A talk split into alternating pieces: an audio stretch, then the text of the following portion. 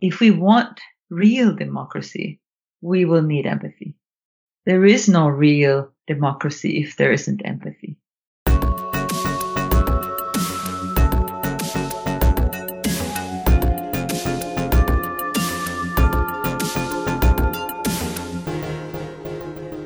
Getting Discomfortable with Liv Larsson. This summer, I attended a nine day international intensive training in nonviolent communication. And one of the trainers was Liv Larsson. She is an educator, mediator, author, and she is a certified trainer in nonviolent communication. She's written over 20 books, including one of my new favorites, a book called Anger, Guilt, and Shame.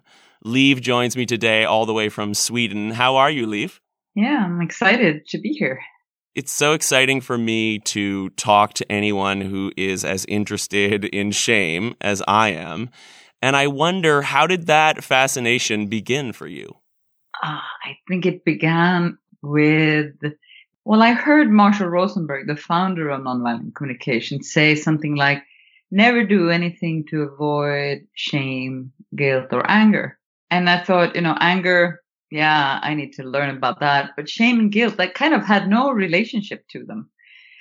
And only a few years into my studies of nonviolent communication, I, I actually noticed that I, I was so fast at avoiding this discomfort that shame, especially shame, but also guilt has, that I was, I, I felt them for sure, but I avoided them. So then I got really curious. How come I avoid something that seems to be just another feeling or emotion. That's where it started for me. And then it just got better the more I learned. I can really relate to that sentiment of avoiding the discomfort of shame. I mean, that's why I call the podcast discomfortable because I have been trying so hard to get comfortable with the feeling of shame. Why do you, why do you think it's so difficult of all the emotions to to stick with shame? Well, to simplify it, which I would need to do uh, as we're talking in this format, is to I, I connected to that shame and fear of being excluded, fear of not being accepted, uh, fear of death actually in our in our systems, being mm-hmm. a biological creature we are. We are connecting it so much with not not surviving, not thriving so then we want to avoid it. That's the simple answer. There are many, many variations, but that's like the bottom line. Hmm. I think a lot of people don't see that shame is this survival mechanism. You know, shame feels so objectively bad that we lose sight of the fact that it it's very specific to staying within our specific cultural group. Is is that accurate? Yeah, but the thing is that it does become bad when we it becomes bad when we avoid it. It's like having mm-hmm. a piece of cheese in your fridge and you forget it and it gets, it was a really good thing. It was a really good cheese when you bought it. But after a few weeks there or months, it starts stinking and it, it becomes bad. So yes, it does kind of slowly kill us the more we deny it, the more we avoid it. Hmm. So it's the the initial moment when we feel shame. That's a very you know that's a very natural emotion. But it's us trying to avoid feeling it that causes it to sort of uh, fester and lurk and get stronger. That's what I hear you saying. Yeah, that's my that's my take on it. That it's when we have it, it's this vulnerable connection to that I'm I'm at risk in some way in our relationship, in, in my place in the group. So it's very sensitive and very vulnerable. So no wonder we're trying to avoid it. But at the same time, when we are not embracing it and transforming it, it will become bad. It will kind of make us do stupid choices. Hmm. I was recently in Romania, in Bucharest, and I did a three day course with you, which I loved. And one of the quotes that really stuck out for me was you said, and I'm paraphrasing, if I try to get away from shame, it can last 30 years.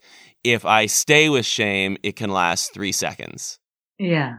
I think that is so true. And I've realized in my own life that I can just sort of take a moment and feel shame and it passes. But if I avoid it and, and try not to face it, it becomes this big issue that kind of plagues my whole life. And I, I'm like, oh, I'm so ashamed of this. I don't realize that shame is a, an emotion that wants to pass. Yeah. Yeah. It's just there like a reminder and then it will pass if we kind of honor it and notice it instead of, you know, hiding from it. Mm-hmm.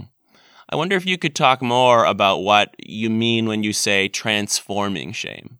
Yeah, it's like I live up in the north of Sweden and I love cross country skiing. And I can many times go directly from the house and I go out in the forest and I sometimes fall.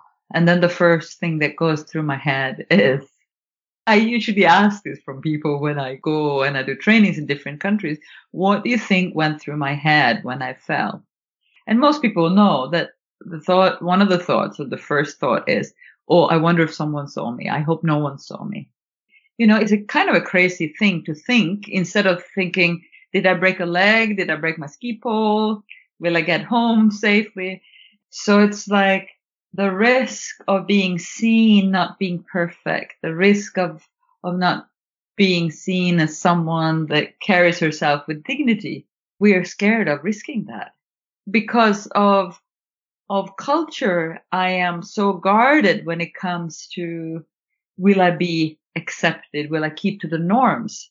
So then in that sense, shame also gets bad press. It, it gets like a bad rumor that you you want to avoid it. So transforming that cultural shame, that layer of shame that says, you know, keep normal, keep like everyone else, stay uh, inside the boundaries of what normality is. And then when we transform shame, we can actually take the moments when that cultural shame uh, is trying to make ourselves smaller. We can transform it into first recognizing this is a long answer, I realize, but it's uh, it's uh, first recognizing.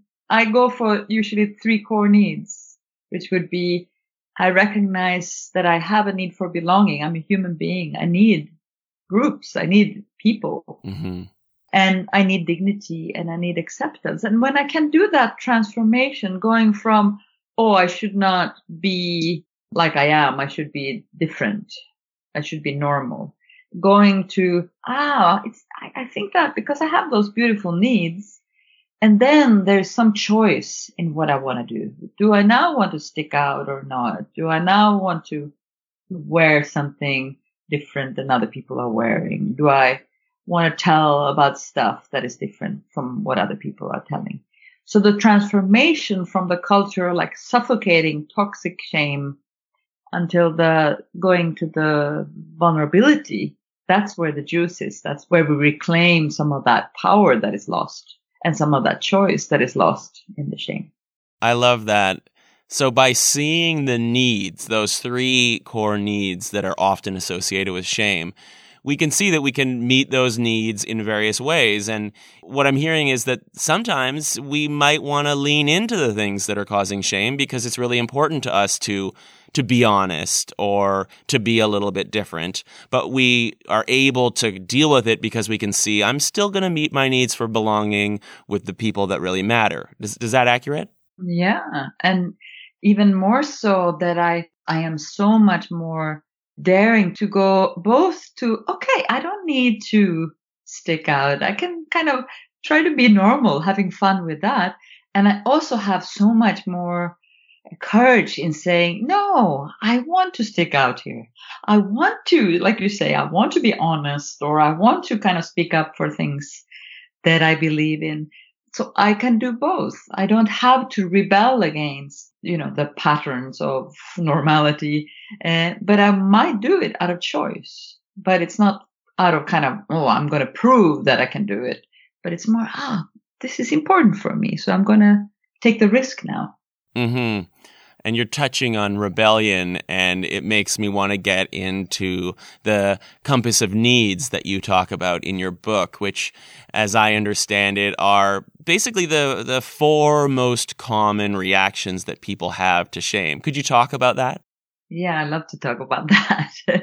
and I love to talk about the compass and needs because I can sit in a restaurant with someone that I kind of just met or with some people and we start talking about shame and then I say something about avoiding it and I don't know how many napkins in restaurants I've I've tried to draw this compass and then I get the next day or two days after I get this phone call or an email or a notice uh, message somehow and the person says, Oh, you know, since that evening when we sat there, I realized this and I noticed that. And it seems like it gives space for people to accept that we are, first of all, feeling shame and that we all seem to kind of try to avoid it. It's become what we do with it. And there's nothing wrong with avoiding it. But when we can then see that we are avoiding it and how we can kind of come back to the core, to those core needs or to the core of the compass again. So what to say about it? Well, a compass has north and south and east and west. And I would say that the north, south, and north axis of the compass is where when I feel shame about something, I get the question. So who can change this discomfort? Who can get me out of this shame? Where is the power that will, will move this in some way? I might go to what I call then the, the South being the part of the avoidance patterns that is about withdrawing, that is about submitting the power and saying, no, I cannot change it. I made a mess of this. I feel shame and I'm not going to face it. I'm just going to withdraw. I'm not going to talk with people. I'm not going to tell about it. I'm not going to show up next day. I'm not going to show up emotionally or physically or mentally. I just kind of give in. I submit. I don't trust that I can change it. And many people will suffer from this, like they have interests in life and they try to sing in front of people, for example, and they are not received in a gentle, warm way. And then they say, ah, oh, I hate singing. I'm yeah. never going to sing again. Or, you know, they, they say, I'm not even going to listen to songs anymore just because it's so painful. The shame that they felt in the moment when they try to reach out and do something uh, out of their comfort zone. So that is one, that is one very usual way to avoid shame is to really give up, kind of submit our power. Mm-hmm. And then the opposite would be to rebel. Mm-hmm. I have all the power. I don't care what other people think about me. I don't care if people are accepting me. I don't care kind of if I'm belonging anywhere. I am free. I am what I used to say, cool, calm, and collected. So I'm kind of aloof. I'm kind of above everything. So a person that avoids shame with rebellion, usually if someone kind of says to them, Oh, you're too scared to do this, or you don't have courage enough to, to do this, they will surely do it because they will rebel against anything that shows their vulnerability. Mm-hmm that risk them having shame. So they would kind of always be taking big risks when it comes to relationships, when it comes to physical survival risks and so on. What I find so fascinating about the rebel reaction is that it feels sort of liberating, but actually you're being controlled by shame all the same in this sort of inverse way. Yeah. It's the feeling of kind of freedom. But then when you look around, there is nobody around to celebrate it with you because you kind of, you give up all the relationships just for you to be free and you're free from rather than free with. Mm-hmm. So it's a, it's a very tricky thing. I was seduced by that for many, many, many years that I kind of lived my life from that position and it became more and more empty more and more kind of numb and lonely. Being self-sufficient was the highest, my highest values. Mm-hmm. And it's an illusion. And, and luckily enough, we get older. Human beings get eventually older, so they need to have support from, from others. And then the earlier on in life, we learn how to handle that we are in interdependence with others, the less painful our becoming old will be. Mm-hmm. We will then just keep on asking for support and cooperation with people. But we, if we haven't asked for support when we are 30, it will be equally hard or harder when we're 80, where we really will probably need it. And it really does seem like there's a transition that happens sometimes for people in their 30s or 40s where they really start to get that. And I wonder, you know, some people call it a midlife crisis. To me, it seems like there's something wrapped up with the concept of a midlife crisis that is about this realization that I really do need people and I'm tired of pretending I don't. Yeah, yeah, yeah. And yeah, I do believe that many grow into seeing the values of, of of that and stop fooling fooling themselves. But not everybody. Mm-hmm. For some people, it it takes longer, or take life takes some other turn. It seems like. And then tell us about the other axis of the compass. Yeah, the other axis it's there because also when we feel shame, we usually ask who to blame for it. So we feel shame about something and either we ask the first question, who, who has the power to change it? But on this axis, we ask, who do I blame? Who do I, whose fault is it? Mm-hmm.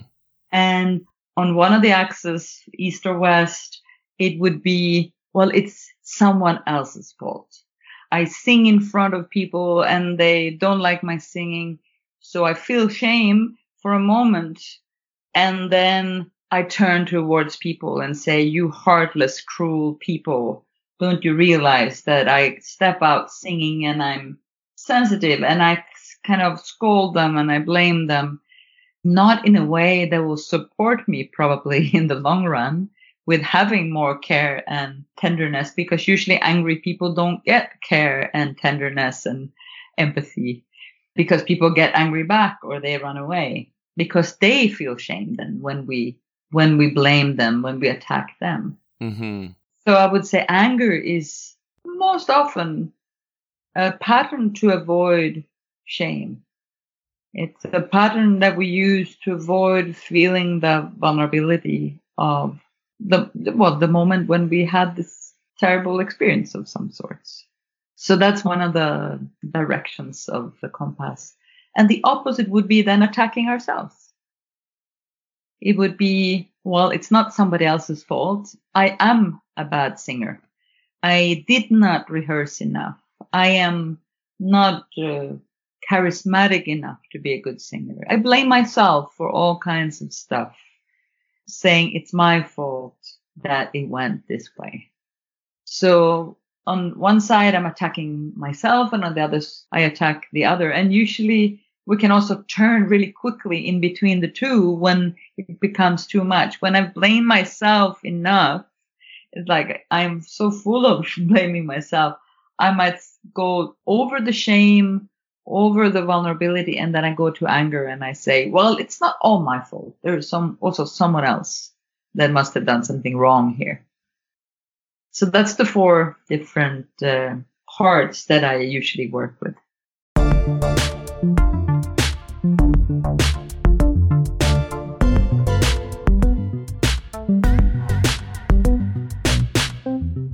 What I love about the compass of shame is that you can really see yourself moving in these four directions. It's so true. And when you're aware of it, again, it brings up like, oh, I'm in shame. You know, often I don't realize I'm in shame until I notice that I'm moving in the directions of the compass. And that is such a great tool to kind of alert me. Oh, I, I, w- I must have been shamed. Like, let's rewind. Mm, yeah. I just saw in my calendar something I have missed to do. And it's a phone call and I want to call somebody. I want to ask for some funds for a, a project I'm doing, a children book that I'm writing. And I want to ask this person to, to support me in this. And I realized a few, few days ago that I postponed and I postponed and I postponed this call. And only when I kind of looked at it with the eyes of the compass, I realize I am withdrawing. It's because I'm worried about being shame or even thinking about it, I feel a little bit of shame and vulnerability of asking for that support. And when I see that I do that, that I kind of avoid that, then I feel like this warmth and tenderness towards myself. Even after all many, many years of, of transforming shame, of course, I am still human.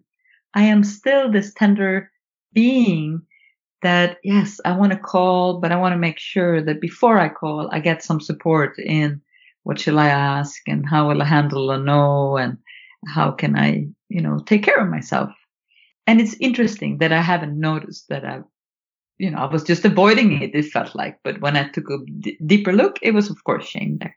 Mm-hmm, mm-hmm. It's fascinating how the more you learn about shame, it's not like shame goes away. It's always there. It gets, sometimes it gets even more clever or you get deeper and deeper into discovering those little places where shame is still controlling you. It, to me, it's just fascinating. And, and it's part of kind of embracing shame instead of running from it is realizing it's, it's always going to be there. It's, you know, no matter how much of a shame expert you become, you're always going to be dealing with it. yeah, that's for sure. It's like brushing teeth. You have to do it every day. Otherwise your teeth fall out. exactly. Like going to the gym. It's, it's an ongoing process dealing with shame. Yeah.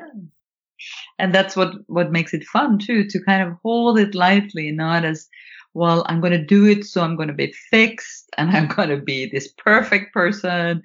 And then, of course, if you want to do it, fix yourself, be this perfect person if you take a deeper look at that, usually it's because we're trying to avoid shame. Mm-hmm. We want to be perfect to never ever step outside the perfect little thing that we're, that we decided that life is. So we kind of, uh, the perfectionist, the, the overperformer, the, all of that, there's shame layers there that we try to run away from with being this perfect, non-shamed person. Mm-hmm. I relate to that so hard. Me too.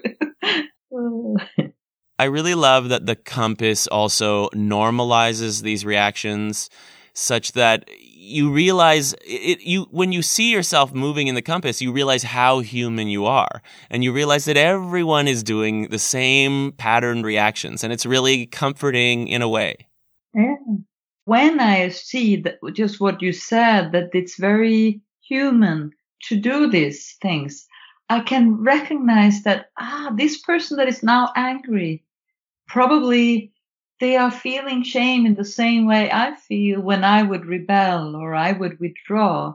So I don't need to judge people for their reactions because even if I don't do these reactions as much as them, if I do some other reaction, I can still see their humanness and, and then it's easier for me to have empathy with them. Mm-hmm. Totally. And and it reminds me of why, you know, public shaming is so ineffective. You talked about how, you know, we go into the compass, maybe we go into anger, so we shame someone else, and then they go into anger and they shame us back or they shame someone else.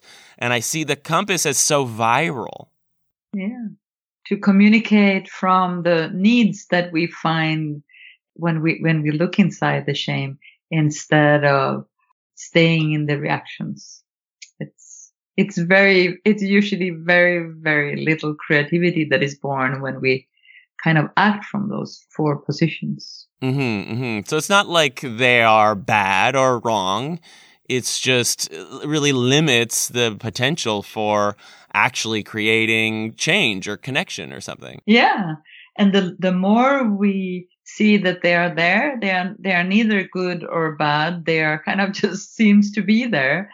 And, and then we can kind of use them instead of blaming ourselves for using them and, and keep looking for some, something even more creative. Mm-hmm. When I go into my shame reactions into the compass, I'm struck by how almost robotic it is. It's like, do I want to live my life through my amygdala, through my most basic threat reactions? and you know, it, it feels like it's my decision to get angry. Like, uh, it's, it's me.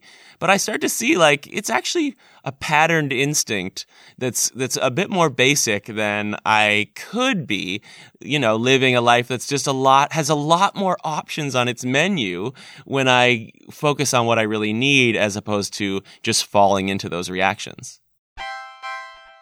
I have this uh, story from my son when he was around 10 and we were in some cafeteria and we were walking upstairs with each one of us had a tray.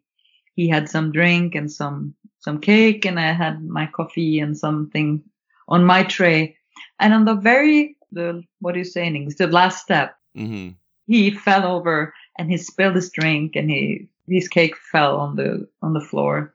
And he turned to me like in full rage with a really angry face. He said like, you should have warned me. You should have told me that this, uh, you know, blaming me for what he experienced. And if I would not have known about shame, I would have scolded him back. You know, it's your fault. You should look up. You're old enough, you know, get up. So it wouldn't have been a very nice uh, moment at this cafe if if that would have happened. But I caught myself from going to the anger instead of kind of whispering in his ear, yeah, I know this is really not comfortable for you. It's kind of uh, embarrassing. Let's take our stuff and, and get something new for you to drink. And then when we sat down, I realized that yes, I could have really blamed him back because I felt embarrassment of being a mother that got scolded that that he got angry at. Mm-hmm. So I had the moment of I had to catch myself, make a choice, not to get angry, but to kind of be with him. I could actually talk with him about it. And I talked with him about it after, you know, I felt shame also in that moment when you are angry at me in public. And, and we had a great moment. It's five years ago and it's we referred to it many times after. There was like a moment when we really, we chose connection instead of keeping on shaming each other. Mm-hmm. You really highlight the importance of that self awareness, that ability to notice before we launch into our pattern reactions and say, "Oh, I think I'm going to try something else." That's so important, isn't it? Yeah, to kind of have that sense of impulse control, but with warmth and not like a constriction, but as a choice. In your workshop in Bucharest, we did a lot of exercises about how to react to people when they were in the different points of the compass. And I always found that the reactions were very counterintuitive to my culture or, you know, what I see on TV it was always kind of the opposite of what my urge to react was. And it made me realize that there was a kind of gut instinct that I, it's not that I wanted to suppress it. I just wanted to have more space about how I should react and then try to react really strategically. And once I had created that connection, just like you said, then I could be a little bit more authentic and and do some honest sharing of my own and say, you know, like actually I, I was quite upset, but I'm not acting out of the upset. I, I'm just sort of I want to be clear about it, but I don't want to be overrun by it. I guess is what I'm saying. Yeah, I like the the the way you put that, and it it it is in those moments when someone else is having strong shame, reacting. And then because shame is a social feeling, it's, it's contagious. It's not something that is limited to one person, but it's kind of a feel of us getting into the same kind of vulnerability where everything kind of is set out of place if we are not aware in that moment, we will usually make it worse. It seems like mm-hmm. because the culture says this is a wrong feeling, this is a bad feeling, instead of saying, well, this is a very vulnerable feeling. This is a very sensitive moment where we need a lot of awareness to make a good choice and not to be, like you say, inauthentic or dishonest, but we can wait with that. We can first uh, also, like you said, we can first go for the connection and what will bring us connection in that moment. And then we can say, you know, I want to also be heard and how much that stirred up in me when you said that before. Are you now willing to listen to me? Hmm. I especially think of when someone is getting angry at me, and I feel like I want to I want to get angry back just like you said or I want to get indignant. And actually what we practiced in your workshop was giving empathy to someone who was getting angry at us, which is it, it felt really counterintuitive to do, but it was so effective. Yeah, and it's effective because the empathy, the empathic connection, the willingness to be seeing that person's humanity well then then they don't have to defend that. They don't have to keep the guard up. Mm-hmm. because we show them that yes i'm also going to stand on your side. You don't have to fight for it because i'm going to stand up for you as well. I don't need to give in my needs and my will but i'm going to stand up for you as well. So then people don't need to be angry anymore. It's quite amazing. Anyone that has tried it they will probably notice that something magical is happening and it's this is different for me than kind of listening with empathy is different from kind of being nice. I don't want to be nice to a person that is angry because then they probably get more angry. I don't want to be like submissive or take the blame, but I want to stand there with them. I want to stay there with them with warmth and interest for what they're going through. So empathy is not this wishy-washy, soft place. It's the, the, the very much a, a being there with full presence. Mm-hmm. It's taken me a while to learn that empathizing is not the same as agreeing with someone, that I can empathize with their feelings and validate that their reality is true, but that I have a different perspective as well, that that can coexist was kind of an epiphany for me.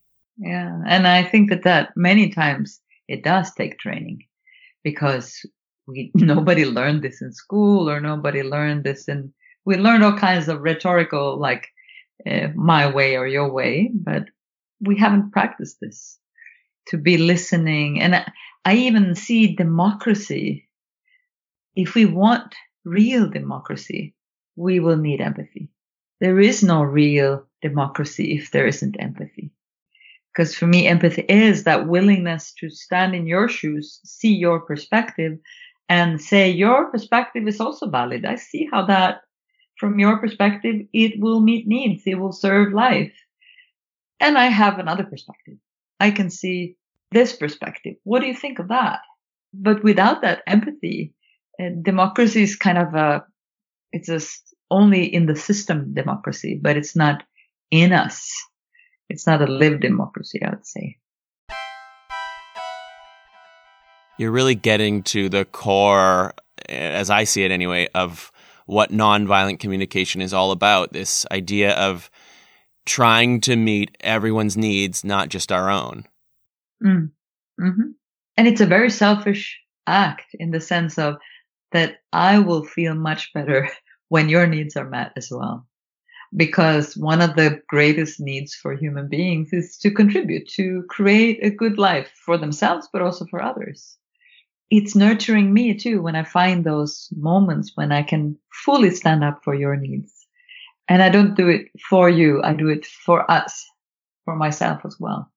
It really is that awareness that we're a social animal. We're, we're interdependent. And I, what I hear you saying is that when we really are cognizant, when we're really aware of that fact, the best practices dictate that lifting other people up lifts us up and, and helping them feel seen helps us feel seen. It's like what we give is so intrinsically linked to what we get that being a social animal, it's, it's not about altruism. It's, it really is like helping me. It's selfish, but it's also, it's selfish for the whole species. Yeah. And it's a, it's a different perspective than the ones we have been fed with so much that um, should be a good person or I should be a person that stands up for myself and wins and I should be. So it's, it's like another layer of possibilities, another layer of possibility on how to live and how to be together. And every layer, I guess we need to practice also the other things. Like we need to practice in some way standing up for ourselves in order to know, to trust ourselves enough I know I will stand up for myself. So yes, I can wait with having my voice heard and I can actually hear you because I trust myself in standing up for myself. So they're kind of interlinked.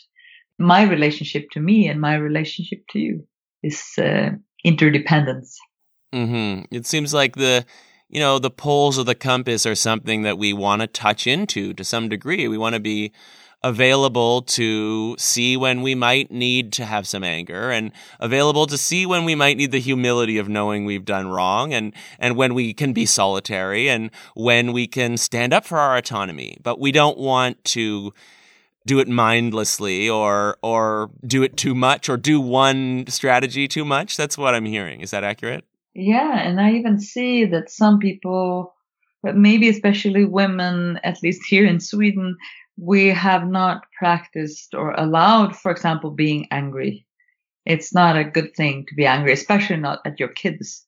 Uh, that's very shameful in itself to, to get angry at your kids. And then you kind of stop that position. So if we don't allow for all four of those positions, it seems like the ones that we have left, we get much more caught in them. So I've told people to say, you know, what would you actually say or do from one of the other parts of the compass just to get more choice? And then when people can accept that, yes, I could actually also blame someone else. Huh.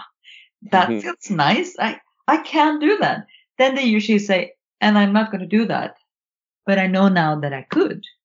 It's, it's kind of magical when people have acceptance for all of this.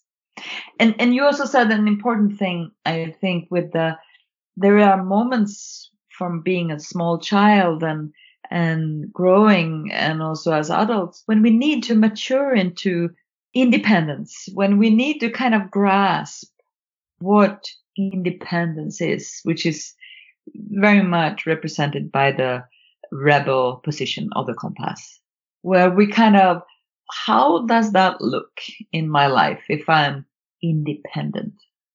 And even with nonviolent communication, one practice is to say, hold on to your need. And then if you get a no to one of the strategies that you want to go for, for meeting that need, you go for another strategy or a third one. You make one request and you get a no, you, you make a request of someone else or you make another kind of request. So being independent a layer of that is to kind of be able to hold that someone is denying of you what you want. And then when you kind of accepted both dependency as we have when we're small and independency, we can come to that mutually dependent place where we, where we have both, where they're like a dance and they're they're they're not it's not shameful to be independent and it's not shameful to be dependent. It's just that we kind of roll with them. Mm-hmm. it seems like balance is so important here. We all have one strategy on the compass that we tend to go towards and that's something we, we might want to be mindful of. But at the same time it shows us that there's all these other poles that we might be totally avoiding. And i, I love that you can kind of see a lot of value in these other strategies as well. And I love about nonviolent communication, one of the big epiphanies for me was that every need can be met in so many different ways. There's just so much choice out there, and we don't have to get all bent out of shape when our go to strategy stops working. Mm, yeah. yeah. And, and there is uh, something what you said too that reminded me of my son is now 15 and he's had some years when he uh, consciously saying things like, well, you know, you have to say no so I have something to rebel against. Mm-hmm. Or, um, you know, I am saying no now and I don't even know if I want to say no, but it just feels so good to say no. So I'm going to say no. It's very clear that he is in his process kind of exploring that independent state, which is great. He is soon to be adult, so he needs to know what that is about, not to get caught in it. And it seems like he has awareness of it already, that it's not the end station. It's not the place where he wants to kind of stop, but he wants to explore that. Mm-hmm. And I loved in your workshop when we worked with how to react to someone who's really in their rebellion reaction to shame. And once again, it was, it was sort of counterintuitive for me. If I recall correctly, it was about honoring that they were someone who really valued that independence or autonomy. And, and once again, as you said about anger, recognizing that they are defending a need so that they can see that we value that need for them as well. Yeah, I, I love that. I love to, when I'm in a good place myself, to kind of acknowledge that, wow, you're really, you're really standing up for this that you believe in. You're really willing to, to risk a lot just because you're wanting to stand up for free choice or, or whatever it might be. And it's a lovely place because it's, I get the connection with them, but also with the free choice intact, with them knowing that I, I actually enjoy that they know that they have a choice.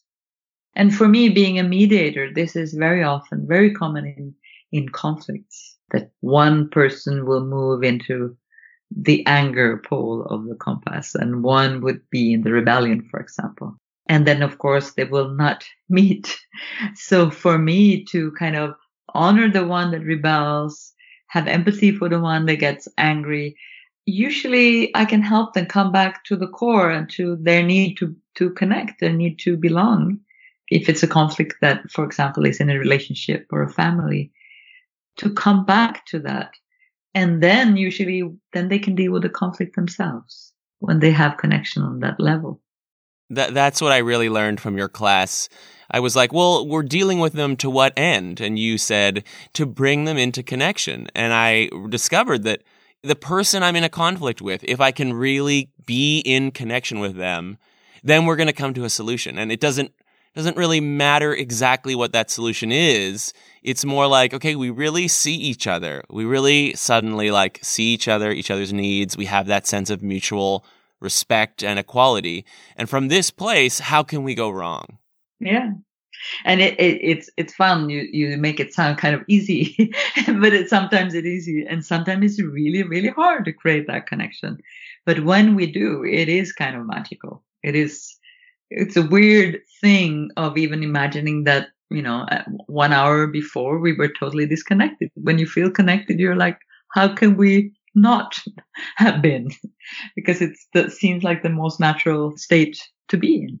Mm-hmm. I mean, I go into so many arguments thinking my goal is to win. And that is, it, it antagonizes, it, it, it shames, it doesn't meet the needs of the other person.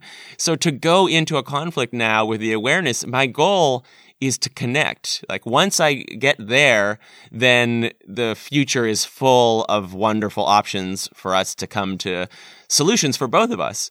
But it's really hard just to change that mindset, which I think I really get, you know, from like law and order. Like I'm a, I'm a lawyer and I need to come with the facts and the objective truths and I need to win and, and just logically decimate someone. And that never works. well, it does. It doesn't work for connection for sure. It yeah. might work for law and order, and it might work for if you're having fun with it. When you have connection with a person, when you know that you can always go back to the bottom line will be connection, then you can argue. Then you can kind of try to outsmart each other. You can you can kind of risk that but then it's not a matter of I'm going to win over you to crush you. It's it's the fun of the game. And then, yeah, let's come back to connection to human beings. Mm-hmm. Some people say, oh, yeah, I cannot play football anymore because now I do this empathic connection. So I'm not just about connection. And football is not about connection. Well, it is about connection in your team, but it's about winning, getting the goal there. But if you know that you, you can create the connection, you can also have fun with, with games and winning and so on because you know how to to come back to humans. That's a really powerful insight for me right at this moment because I recently had a an argument with a roommate and it was like we were both arguing as if there was a jury present, trying to convince the jury. And none of our arguments were really hitting the other person in any meaningful way. But it, it is fun because, you know, I, I do like logic and I do like that kind of argument. But at a certain point, I think I was just like, can we just talk like, can we just talk as humans? And we did kind of almost accidentally in that moment come to some connection. And then it was a lot, it was a lot more playful and a lot more productive because we actually were willing to hear each other. So it was sort of like an, an inexpert example of what you're describing. Yeah, yeah. No, I love it. It's a good description, like playing with those mindset, not being scared of being, you know, again, not not trying to be perfect in any any way, but trying to always remember that core of humanness. Then we can do a lot of stuff.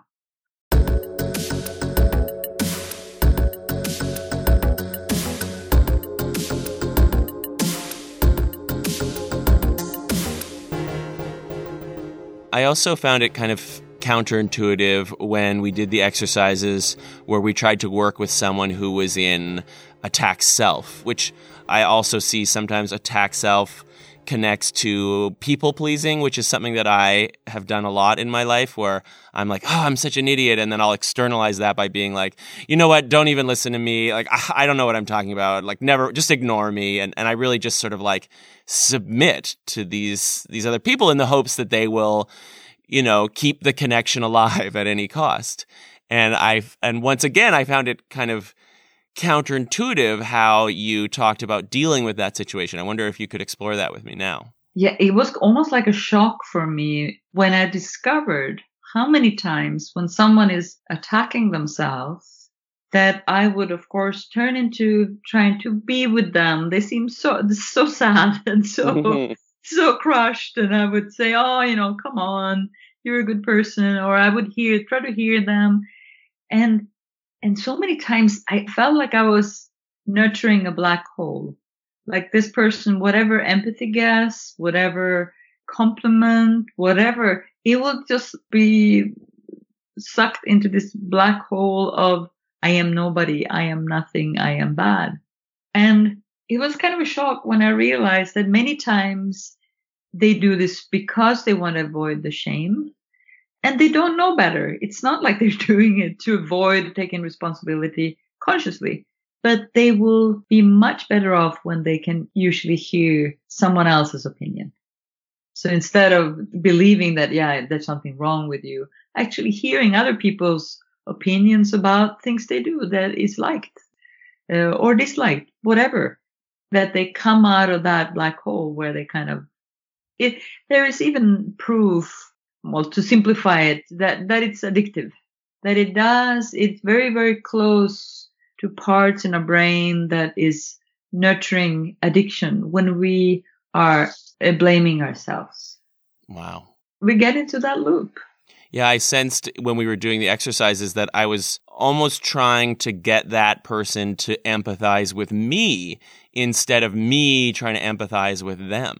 And that is such a when it works, like when I do mediation and someone gets really into, yeah, it's all my fault, da, da, da. So then I would usually say, yeah, I'd like to hear more about that in a moment where you see your responsibility is.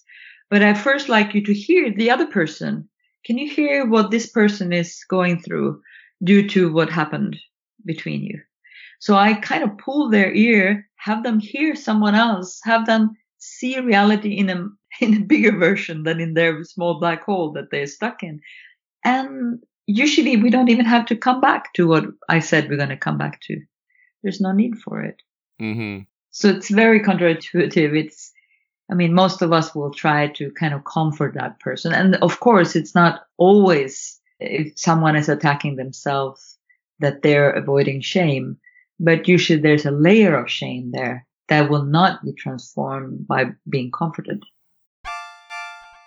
Perhaps the most difficult, I thought, of all the points on the compass to deal with was withdrawal. That that seemed to be the one that we were all really struggling with. I wonder if you could talk about that. Yeah, and it, it and it it can trigger all kinds of emotions when someone dear to you or someone in your workplace if someone is withdrawing. It seems like people are feeling ashamed, for example, if a, good friend of theirs is withdrawing, they don't want to speak with them, they feel shame and then they go into you know, my friend disappears and I go into, oh, it's probably my fault. yeah, I probably did something wrong. So we kind of get stuck in not knowing how to reach out. And also when someone is silent, withdrawing silently, sometimes we're so stuck in trying to understand their words that we kind of try to force them to speak. And it's the last thing they want to do. They don't want to express. They kind of given up. They want to kind of be reminded that they have some power that they, they don't know that they have anymore.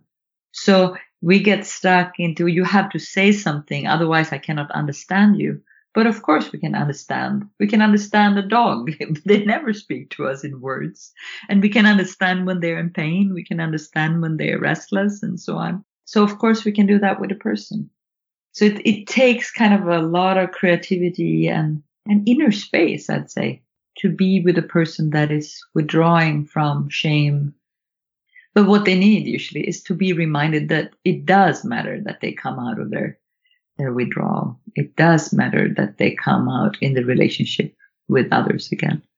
I saw working with someone in withdrawal, the word resourcing came to mind, sort of like giving them back uh, a reminder of their own strength, of of their power, of the things that you know I've uh, respected about them putting themselves out there in the past. Like that that kind of stuff seemed to kind of work in the exercises we did. Yeah, that they kind of get they get sober in some way with being reminded of that. Also, it's it's an illusion to believe that they don't have a power, but it's because it's very very clear that they have power right in that moment because someone is trying to connect with them. But they, they cannot see it, of course. Mm-hmm. Yeah, and the withdrawal position is kind of tricky because it's this, it's this acute loneliness where I would say for thousands of years, for hundreds of thousands of years as a human species, it meant death. It meant no food, no warmth, no shelter, no people. So our system is kind of in shock, even when it's small moments of withdrawal. It's like a shock to the system of the risk of now we will be abandoned. We will be outside the group. And that's not a light thing. It's, it's a, it has a big impact. And I can see it with kids in in you know when you were the last one to be chosen for a game and that loneliness that shame that sense of cut off it will stay. It can stay for days. It can stay for weeks. It can stay for years. We are so wired for connection. So when we don't have it it's has such an impact. So we need people usually to to help us out of there. I think that's such an important message about shame for people to understand that when you got picked last for the team and you might say i mean it was no big deal. Like in the end it, it wasn't a big deal. But really i think it's important to honor that to our system it is a big deal to our system it's life or death to some degree and when i realize that i have a lot more self-compassion i'm like oh wow like hey, body, we just, you know, had a brush with what we used to think was going to lead to our death. So, yeah, no wonder that this hurts. So, you know, I, I get it. And I find that keeping in mind that it is a big deal, you know, even if a stranger on the internet sends a mean comment, I want to honor that that's a big deal to my system, that that's a big deal to my instincts. And that's where that reclaiming of power and choice comes in to kind of know, yes, my system had that reaction. Take a breath, noticing, honoring that, and then saying, okay, so now what I want to do.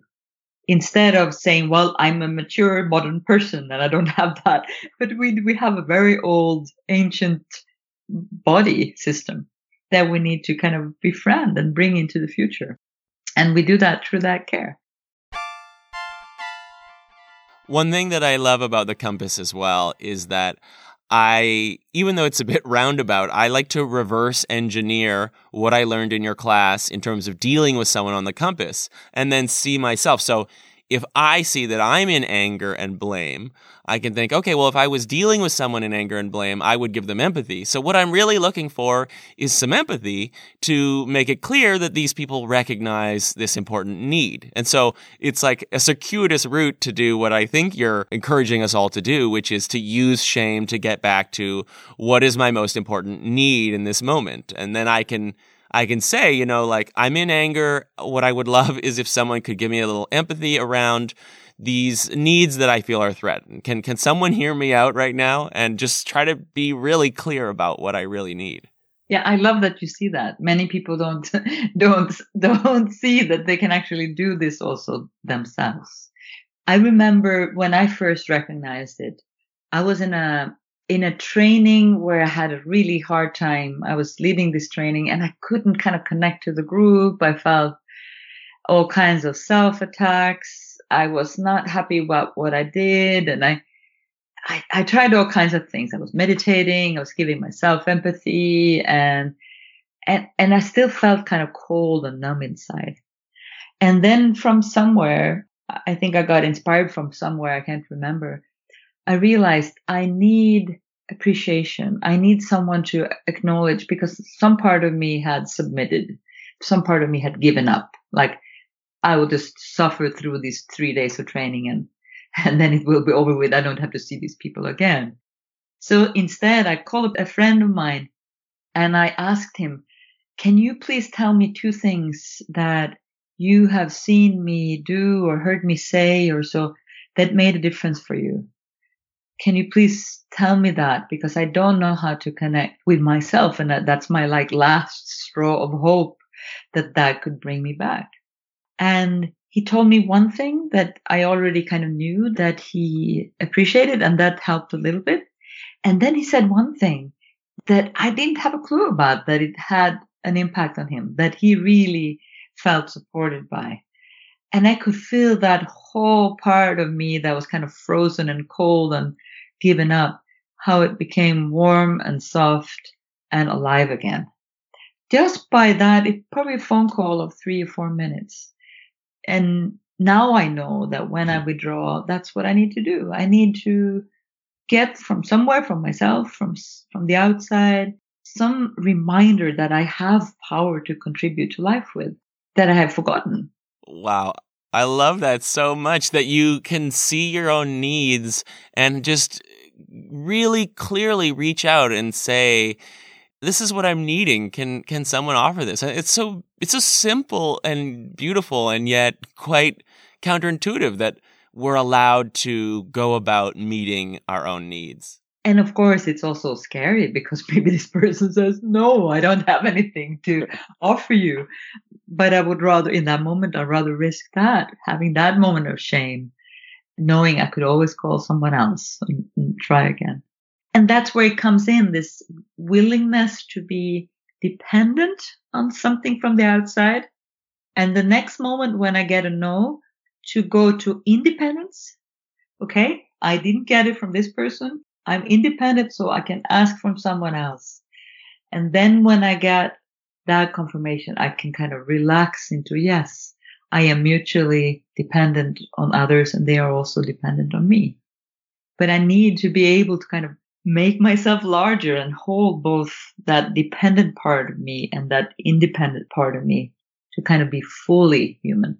Mm-hmm, mm-hmm. It's kind of a polarity, isn't it, between individuality, interdependence, and and riding that balance is the work of shame. I think. Yeah, yeah, yeah, yeah.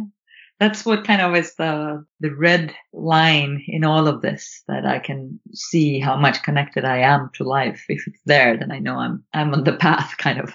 Mm-hmm. And I love that you named that we live in a world now where there are enough people that, you know, even if you run out of friends to call, you can still say, I'm going to make new friends. I'm going to keep going until I find the people who can see my truth and and accept it because I know that as a social animal, that's going to create a sense of connection and belonging for both of us that's going to feel amazing.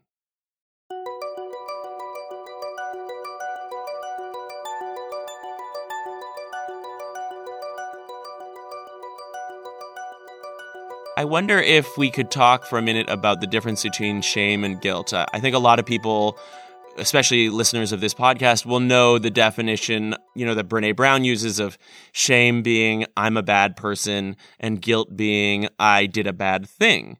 But what I love about your book is that you have a definition of guilt being a conflict between two or more needs. And I find that is so true. And I'd love for you to talk a bit about that.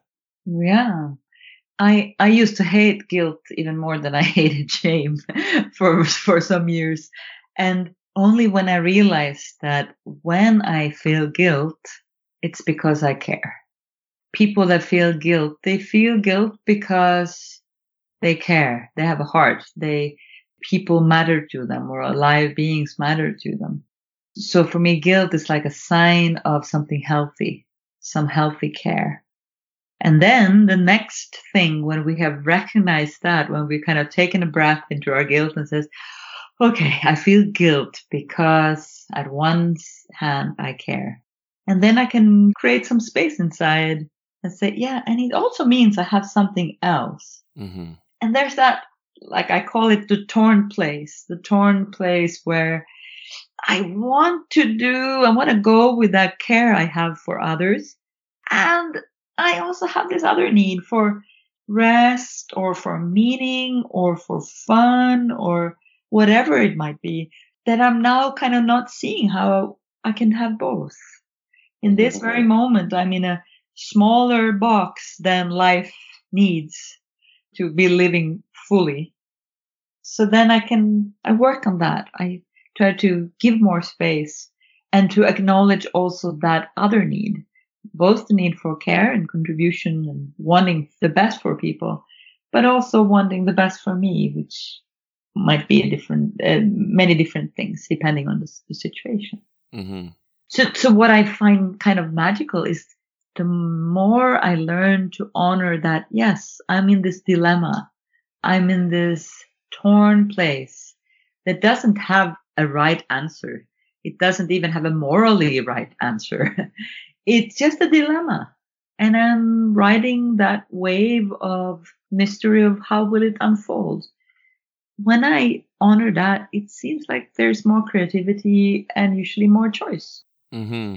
it seems easy when I say it, but I do believe it's easy and it might take some training and some time and some acknowledgement. Yeah, you had us do an exercise where we started by just being honest about I'm in a torn place, which is something that is really vulnerable for me. Uh, you know, I want to just appear perfect and not ever have any you know uncertainty so to be asked to do something by someone and then feel that guilt and just say i'm torn is vulnerable but also it like it it does create space and time to just like hey let's just explore the tornness and see what comes out of that yeah, it's quite fascinating that it seems like there are so many people. I mean, I do this training all over the world. I do it in different places. And it's amazing how similar that place is inside if we can name it.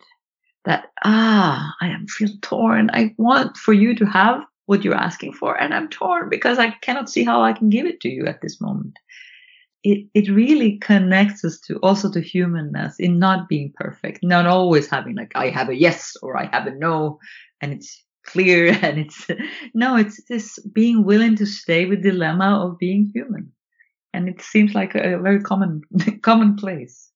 Even just practicing that, getting request from someone that you at one hand want to say yes to and at one hand you want to say no to.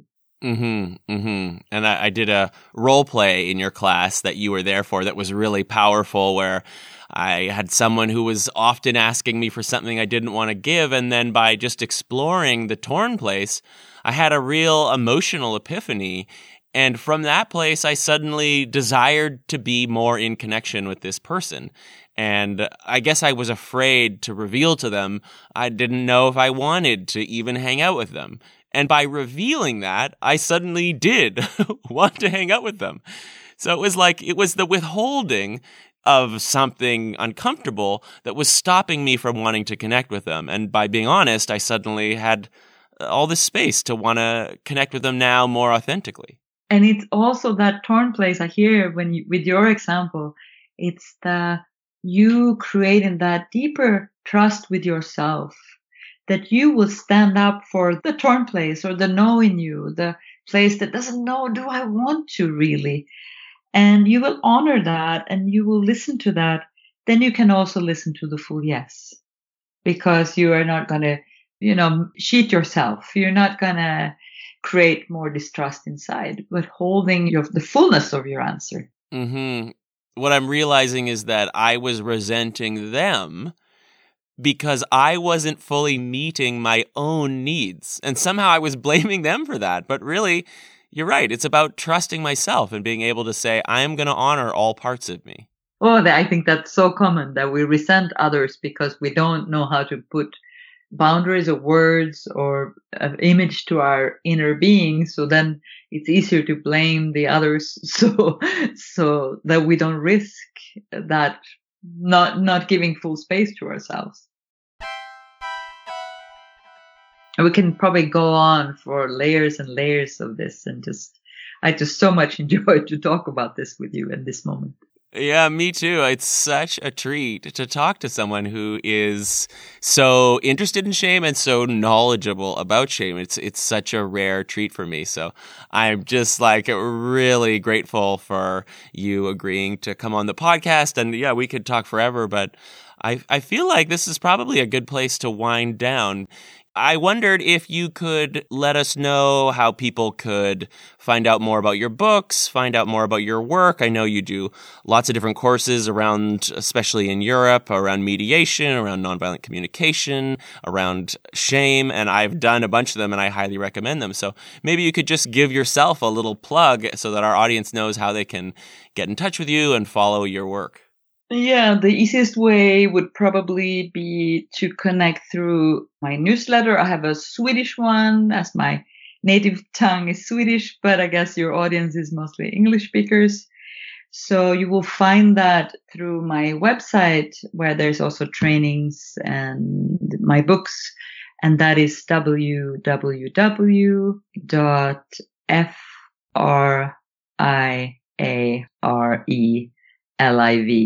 dot com. Uh, I don't know if, if I spell that. I always find uh, English spelling a bit challenging, but I do believe it's that's the.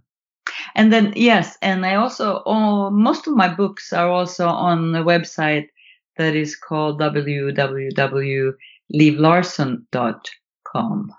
I'll put some links in the show notes as well so that people can go and find that information.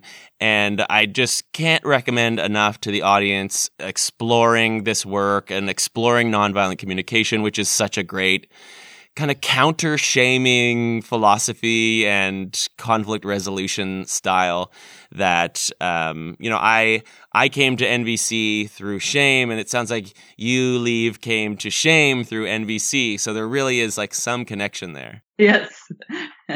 Yeah. You're more mature than me I believe.